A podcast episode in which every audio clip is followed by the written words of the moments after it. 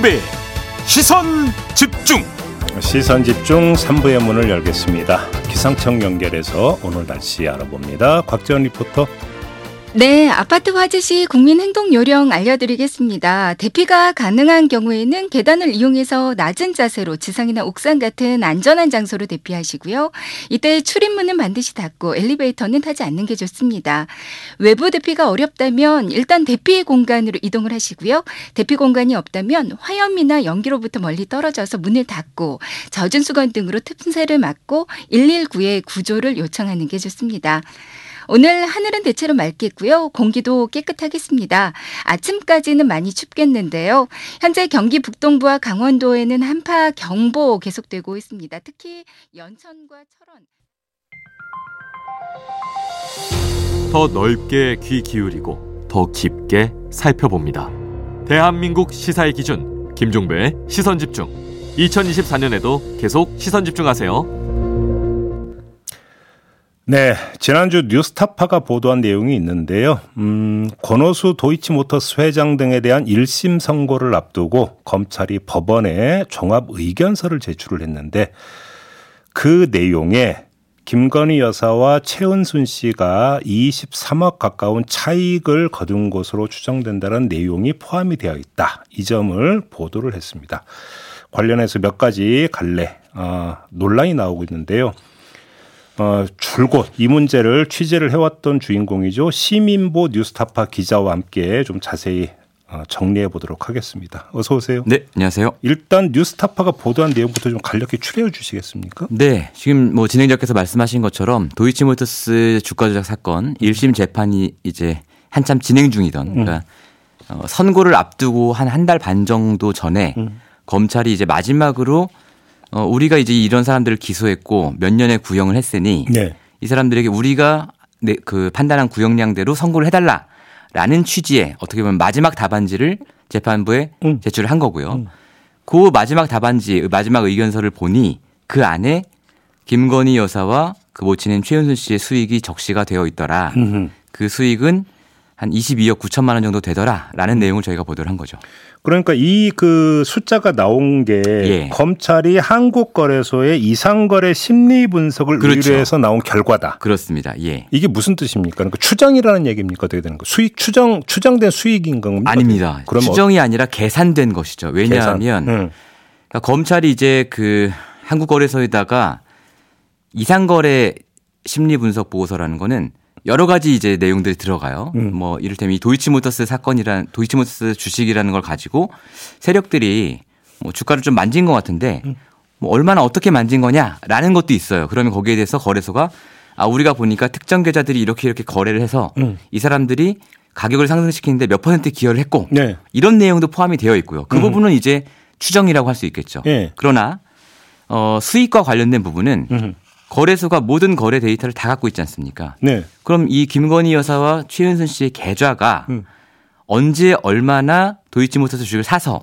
언제 얼마에 팔았는지 모든 데이터가 거래소에 있는 거죠. 쉽게 말하면 그 집계한 거네 그러면? 그렇죠. 그냥 계산을 한 거지 추정한 게 아닙니다. 어허. 그러니까 이거는 적어도 김건희 여사나 최은순 씨 계좌의 수익으로는 네. 매우 정확한 것이다라는 말씀인 거죠. 예. 그래서 김건희 여사가 13억 9천. 예. 최은순 씨가 9억. 그렇습니다. 대략 이렇게 된다라고 하는 것인데 근데 예. 이게 토탈 수익도 아니라면서요. 그렇죠. 그러니까 그게 뭐냐면 검찰이 이제 한국거래소에다 밑도 끝도 없이 쭉 뽑아주세요 할 수는 없잖아요. 그러니까 기간을 정해줍니다. 그러니까요. 2009년 4월 1일부터 2011년 12월 30일까지 이렇게 정해주는데 검찰이 수사 결과를 보면 이 주가 조작 작전은 2011년 12월 30일에 끝난 게 아니고 예. 2012년 말까지 이어졌거든요. 물론 그러니까 1년 정도의 기간이 더 있는 거죠. 네. 근데 그 기간 동안 김건희 여사나 최은순 씨가 얼마나 수익을 받는지는 알 수 없지만 어쨌든 일부 기간이다. 기간으로 치면 예. 그렇게 이해할 수 있겠습니다. 그런데 예. 이게 이제 이 정도 규모의 수익을 올렸다라는 게 네. 고로 주가 조작에 가담했다라고 하는 증거는 될 수가 아닙니다. 없는 거 아니겠습니까? 예. 예를 들어서 주가 조작에 가담을 하지 않고도 수익은 올릴 수 있는 거 아니겠습니까? 그렇습니다. 예. 그렇죠? 예, 맞습니다. 예. 자, 그러면 이 점을 한번 볼게요. 이종배 국민의힘 서울시 의원이 어제 네. 방송통신심의위원회 진정을 냈어요. 예. 바로 뉴스타파 이 보도를 대상으로 진정을 냈는데 네. 뭐라고 이제 여기서 주장을 했냐면 법원은 거래 소위 심리 분석 결과는 단순히 의견 제시일 뿐이라며 분석 결과를 인정하지 않았고 예. 검찰이 주장한 수익액은 산정이 곤란해 받아들일 수 없다고 판결했다. 예. 그래서 법원에 의해서 내쳐진 건데 왜 이걸 보도하는 이런 취지로 그러니까 주장하는 네. 것 같아서 어떤 말씀 주시겠습니까? 이런 거 보면 참 답답한 게요. 예. 기자들이 예. 이런 주장이 있으면 판결문을 보면 되잖아요. 예. 판결문에 어떻게 써 있길래 이종배 시의원이라는 분이 이렇게 주장하는 걸까 네네. 확인을 해서 네. 그 진위 여부를 보도를 해야 되잖아요. 네네네. 제가 판결문을 보니까 판결문에는 이런 부분이 있습니다. 이 판결은 김건희 여사나 최은순 씨에 대한 판결이 아니고 권오수 회장 등 도이치모터스 주가 조작 사건의 주범들을 상대로 한 판결이죠. 왜냐하면 기소가 안 됐으니까. 네. 이 사람들에 관한 얘기를 하던 중에 네. 자 검찰이 이제 권오수 회장의 수익을 한 80억 정도로 판단을 했어요. 그런데 보니까 미실현 차익이 한 90%가 되고 네. 실현 차익은 10% 정도밖에 안 돼요. 미실현 차익이라는 건 뭐냐면 그 당시를 기준으로 이 사람이 갖고 있던 주식 네. 아직 팔지 않은 거예요. 예. 갖고 있던 주식을 너 얼마에 샀어? 이를테면 1,000원짜리 주식을 샀는데 만 원이 됐다. 근데 아직 안 팔았다. 그럼 이 사람은 실현 차익은 없는 거잖아요. 그렇죠, 그렇죠. 미실현 차익은 주당 9,000원이 나는 거고. 그렇죠. 근데 권오수 회장의 수익을 이제 검찰이 산정할 때 대부분이 미실현 차익이었던 거예요. 그러니까 이제 법원이 이걸 보고. 네. 이렇게 차익을 판단하는 건 좀 곤란하지 않냐. 아직 실현된 것도 아닌데. 예. 이런 취지에서 법원이 판결문에 그런 대목을 적어놨습니다. 그럼 그건 권오수 회장에 대한 거죠. 네. 이건 김건희 여사나 최은순 씨와는 아무 관계가 없는 이야기일 뿐입니다. 그럼 이 심리분석 결과에 대해서는 재판부가 네. 언급한 게 없습니까? 뭐 따로 이제 언급한 건 없죠. 왜냐하면 이 심리분석 결과는 예. 그러니까 아까 말씀드린 것처럼 이 수익 자체는 그냥 팩트입니다. 예. 팩트고. 예. 이 수익을 어떻게 평가할 것인가를 두고 이제 법원이 권오수 회장의 그 수익에 대해서 달리 판단을 했던 거고 이 심리분석 결과는 권오수 회장의 범행 동기를 설명하기 위해서 나온 부분이에요. 예. 그렇기 때문에 여기에 대해서 법원이 따로 판단할 이유가 없죠. 예. 그러니까 지금 예를 들어서 그러면 그 계산된 23억이라고 하는 수익이 그러면 예를 들어서 이제 시간 예. 구간별로 일단 딱 잘게 쪼개가지고 예. 이 구간부터 이 구간에서 한 번 그러니까 샀다 판 게 네. 있는데 이때 예. 수익이 얼마가 났다. 예. 예를 들어서 1억이 났다. 예. 그러면 이때 김건희 여사 계좌가 어떻게 동원이 됐고, 그러니까 예. 어떻게 쓰였고, 예. 그다음에 혹시 이제 그 서로 그러면 그 통화나 이런 게 있었는가. 이걸 다 대조를 해봐야, 예. 맞춰봐야 예. 이 수익이 주가 조작 가담에 따른 수익이냐 아니냐가 판정이 나는 거잖아요. 그렇습니다. 예. 그렇죠. 예. 정리가 이렇게 돼야 되는 거죠. 그런데 그렇죠. 아직 이거에 대해서는 나온 게 없습니까? 그러면 거기에 대해서 이제 저희가 수차례 보도를 했는데, 그동안 이제 저희가 주로 보도했던 것은 말씀하신 바로 그 부분이에요. 네. 김건희 여사의 계좌가 주가 조작에 사용됐다. 이건 팩트죠. 법원이 인정한 팩트입니다. 그리고 김건희 여사가 이 거래를 통해서 큰 돈을 벌었다. 이것도 팩트입니다. 그럼 중요한 건 뭐냐면 김건희 여사가 이 주가 조작 작전을 사전에 인지를 했느냐. 알고 했느냐 안 했느냐. 그렇죠. 어느 정도 알았느냐라는 것 아니겠습니까? 그렇죠. 그렇죠. 그것을 뒷받침하는 여러 가지 정황들이 있죠. 예를 들어서 김건희 여사와 증권사 직원들 사이의 녹취록이라든가. 그것도 보도한 바 예, 저희가 있었죠. 보도를 했었죠. 네. 그건 이제 김건희 여사가 법원이 유죄로 인정한 통정매매 같은 것들에 대해서 도저히 이건 몰랐다고 볼 수 없다. 이렇게 느껴지는 녹취록들을 저희가 여러 개 보도를 했었고요. 그리고 이제 뭐 이를테면 주가 조작 세력의 사무실에서 김건희 여사 계좌에 거래량과 잔액이 정확히 적혀 있는 엑셀 파일이 나왔고 그 파일의 제목은 김건희 XLX였다. 이런 것들이 이제 말씀하신 그런 부분에 대한 판단을 저희가 해볼 수 있는 근거들이 되는 것이죠. 어제 한겨레가 보도한 게 있어요. 예. 그 뭐냐면 그 2차 시기 주포. 예. 주포라고 하는 게 그러니까 주도자 이렇게 이해하면 되는 그렇습니다. 거죠. 그렇습니다. 예, 예, 예. 그 주포의 외장 하드에서 예. 김건희 블록딜이라고 하는 엑셀 파일을 확보했다. 네. 이거 어떤 의미를 갖고 있습니까? 마찬가지죠. 예. 지금까지 이제 대통령실의 공식적인 해명은 뭐냐면 1차 작전 때는 계좌를 맡긴 게 맞다. 예. 그런데 모르고 맡겼고 예. 이 사람이 잘 못해서 예. 수익을 못 내서 회수한 뒤에는 그들과 일절 관계가 없다. 오히려 4천만 원 손해봤다고 하지 않았나요? 그 시기에 평가손익 4천만 원 손해났고 예. 2차 시기에는 김건희 여사가 그냥 혼자 팔았다. 왜냐하면 이 사람이 사는 걸 평생 갖고 있을 수는 없으니까.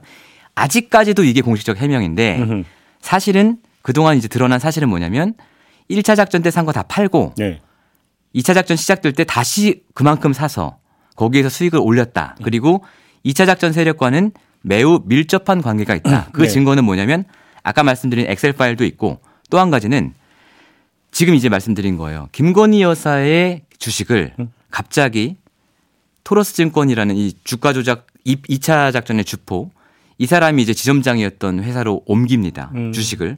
그리고 토러스증권에서 블록딜이라는 걸 해요. 네. 그럼 이 블록딜한 주체가 누구냐?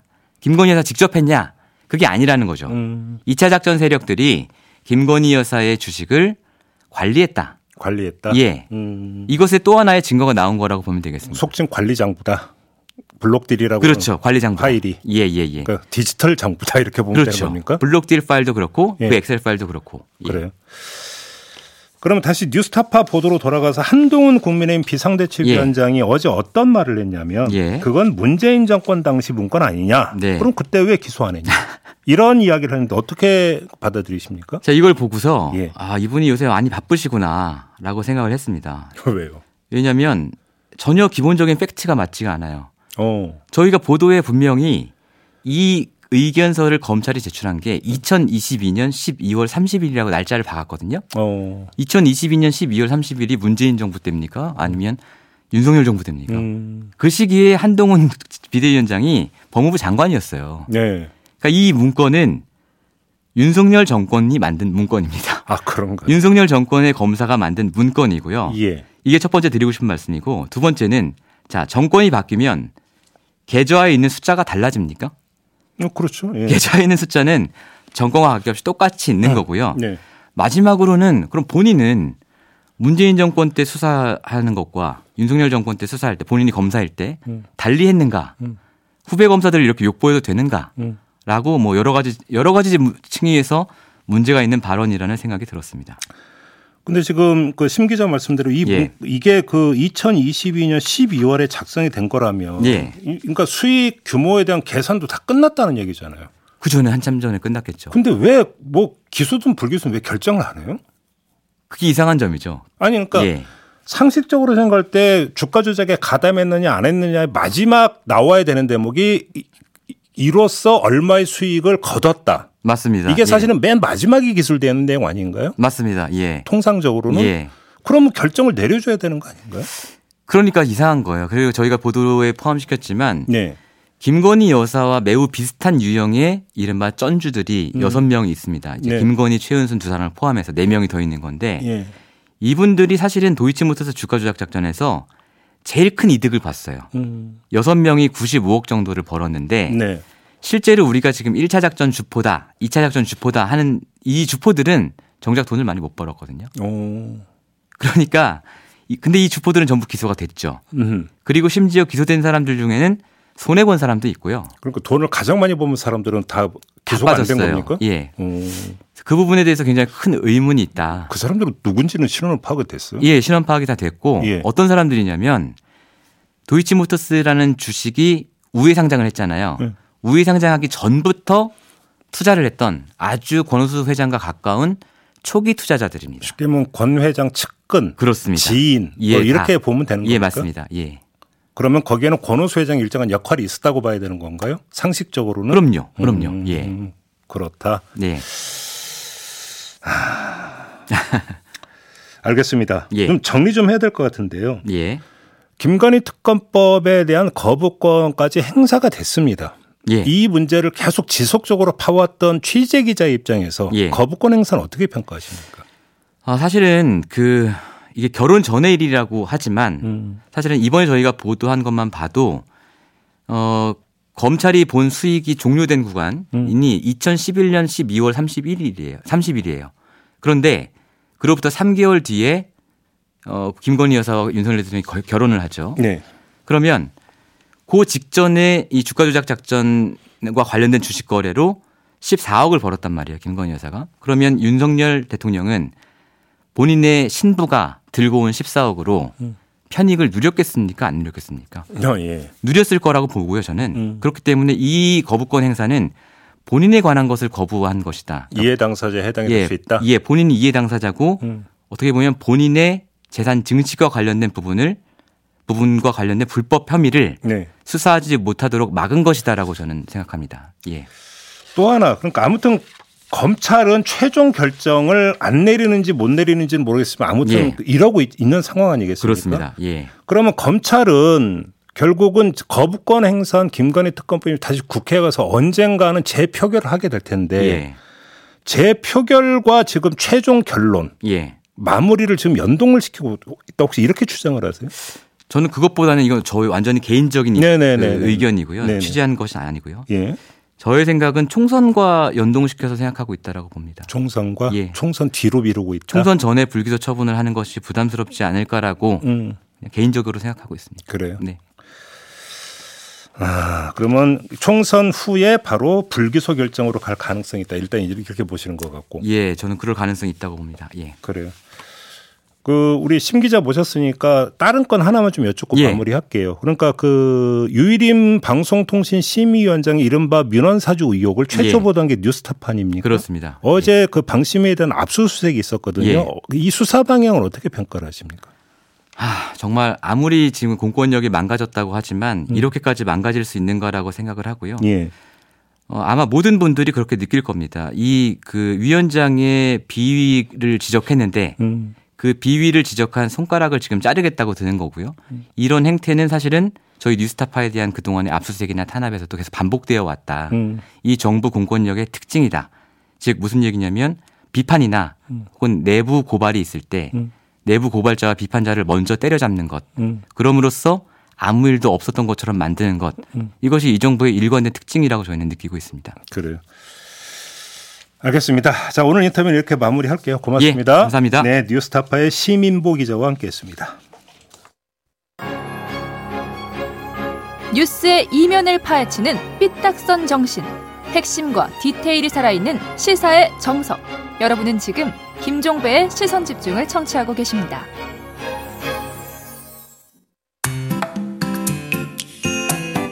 놓쳐선 안 되는 뉴스 빠짐없이 전해드리겠습니다.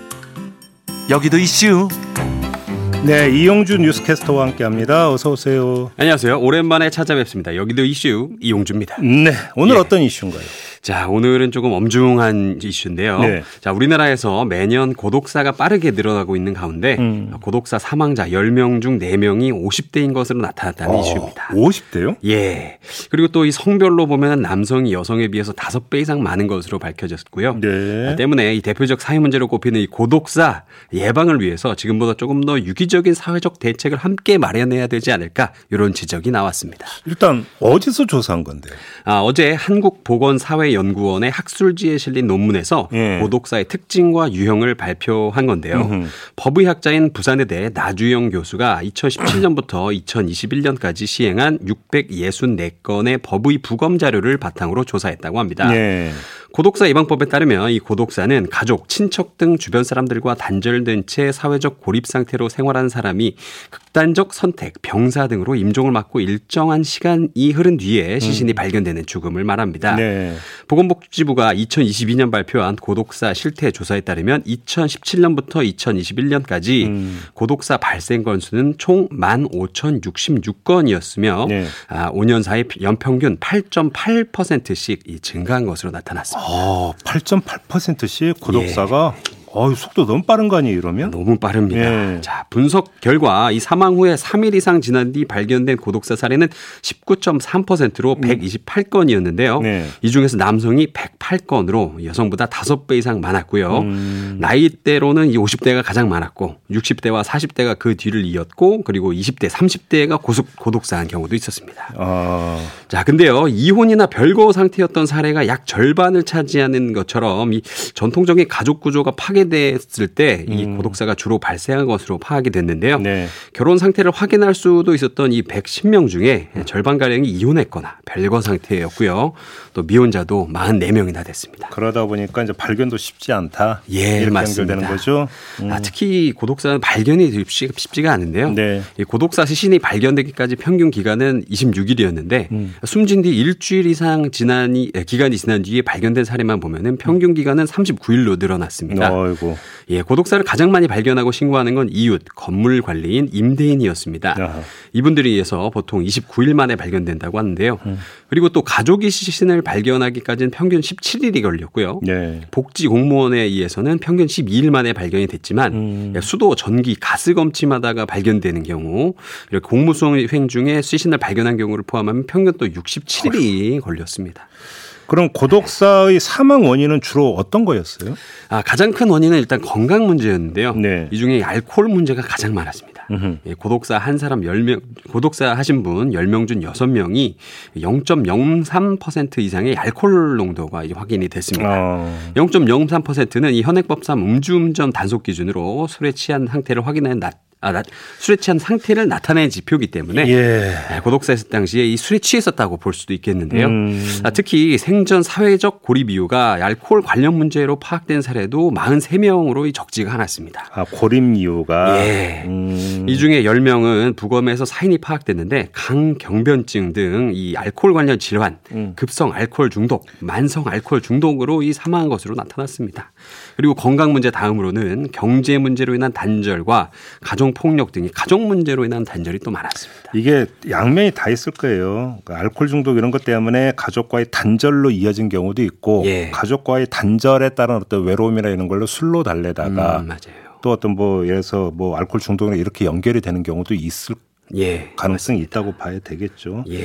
아무튼 이런 식으로 빠르게 지금 늘고 있다면 이건 뭔가 좀 집중적으로 대책을 좀 강구를 해야 되는 거 아닙니까? 예, 그래서 최근에요. 이 대전시가 이 심각한 고독사 문제 해결하기 위해서 적극적으로 뛰어드는 모습 좀 보였는데요. 네. 대전시는 올해 고독사 예방을 위해서 497억 원을 투입하기로 결정했다고 합니다. 특히 홀몸 어르신의 무력감과 우리 우울감 해소에 도움을 주는 AI 돌봄 로봇. 요걸 이제 자치구별로 200대씩 총 1000대를 확대 보급한다고 합니다. 이게 어떻게 광고 장면에 비슷한 장면을 제가 광고에서도 본 것 같은데. 그렇죠. 네, 얘기는 안 하겠는데. 예. 그렇죠. 아니 AI 저거하고 그러니까 대화하는. 네. 대화도 하고요. 네. 그리고 또 이게 안부 확인 서비스까지 제공이 돼가지고, 예, 그게 좀 괜찮다고 합니다. 근데 좀 어떤 분들은 뭔 로봇이야라고 하실 수도 있어요. 네. 근데 이게 사실은 작년부터 노인복지관이나 치매 안심센터의 로봇들을 좀 보유하고 있거든요. 이게 뭐냐면 찾아오지 않는 자식들 대신에 로봇이 애교도 부리고요. 친구처럼 말벗도 내주고 운동도 함께 하기 때문에 생각보다 노인층에서 이 반응이 괜찮았습니다. 네, 그래서 확대 보급하는 것 같습니다. 근데 이건 지금 노인에 맞춘 거고 예. 가장 지금 연령대로 보면 가장 많은 게 50대라면서요. 예, 맞습니다. 거기다 청년 고독사도 늘고 있다고 하거든요. 예. 근데 이러면 이건 너무 제한적인 대책이 되는 거잖아요. 그렇죠. 특히 저는 이 청년들의 고독사가 조금 너무 심각한데요. 작년 정부 발표에 따르면 대한민국의 이른바 히키코모리라고 하죠. 네네. 고립 운둔 청년이 52만 명 정도 될 것으로 예상을 했습니다. 네. 너무 많은데요. 이 3개월 이상 방이나 집 등이 제한된 공간에 머물면서 사회적 교류 없이 지내는 청년이 이렇게나 많은 거였어요. 네네네. 이들이 운둔하게 된 이유는 여러 가지가 있겠지만 어쨌거나 고립이 장기화되지 않는 게 굉장히 중요합니다. 때문에 보건복지부에서 이 대상자 확인, 유형화, 사회 재적응 지원, 이 사후 관리까지 한 번에 진행하는 원스톱 통합 지원 사업을 시행한다고 하니까요. 네. 좀 우리가 기대를 해봐도 되지 않을까 이런 생각을 좀 하고요. 네. 이게 좀 진짜 잘 돼야 되거든요. 그래서 청년들이 지금 다시 삶과 사랑에 빠질 수 있는 그런 기회가 왔으면 저는 정말 좋을 것 같습니다. 알겠습니다. 마무리하죠. 이용주 캐스터와 함께했습니다. 고맙습니다. 감사합니다.